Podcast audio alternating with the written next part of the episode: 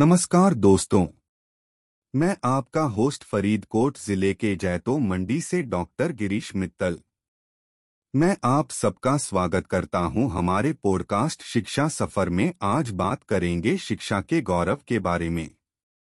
आज हम इस पाठ के माध्यम से शिक्षा के महत्वपूर्ण विषय पर चर्चा करेंगे। शिक्षा समाज की आधारशिला होती है। एक लोकतांत्रिक देश के विकास के लिए शिक्षा की महत्वपूर्ण भूमिका होती है।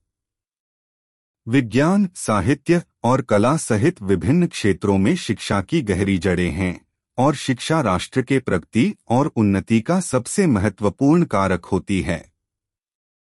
शिक्षा के गौरव की चर्चा करते समय हमें पहले शिक्षा के लाभों पर ध्यान केंद्रित करना चाहिए।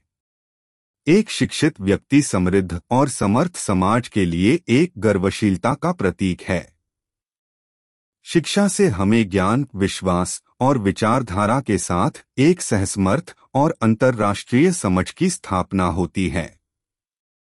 शिक्षा सभी के लिए उपलब्ध होना चाहिए, चाहे वह क्षेत्रीय, जातीय, वेतन या लिंग के आधार पर हो।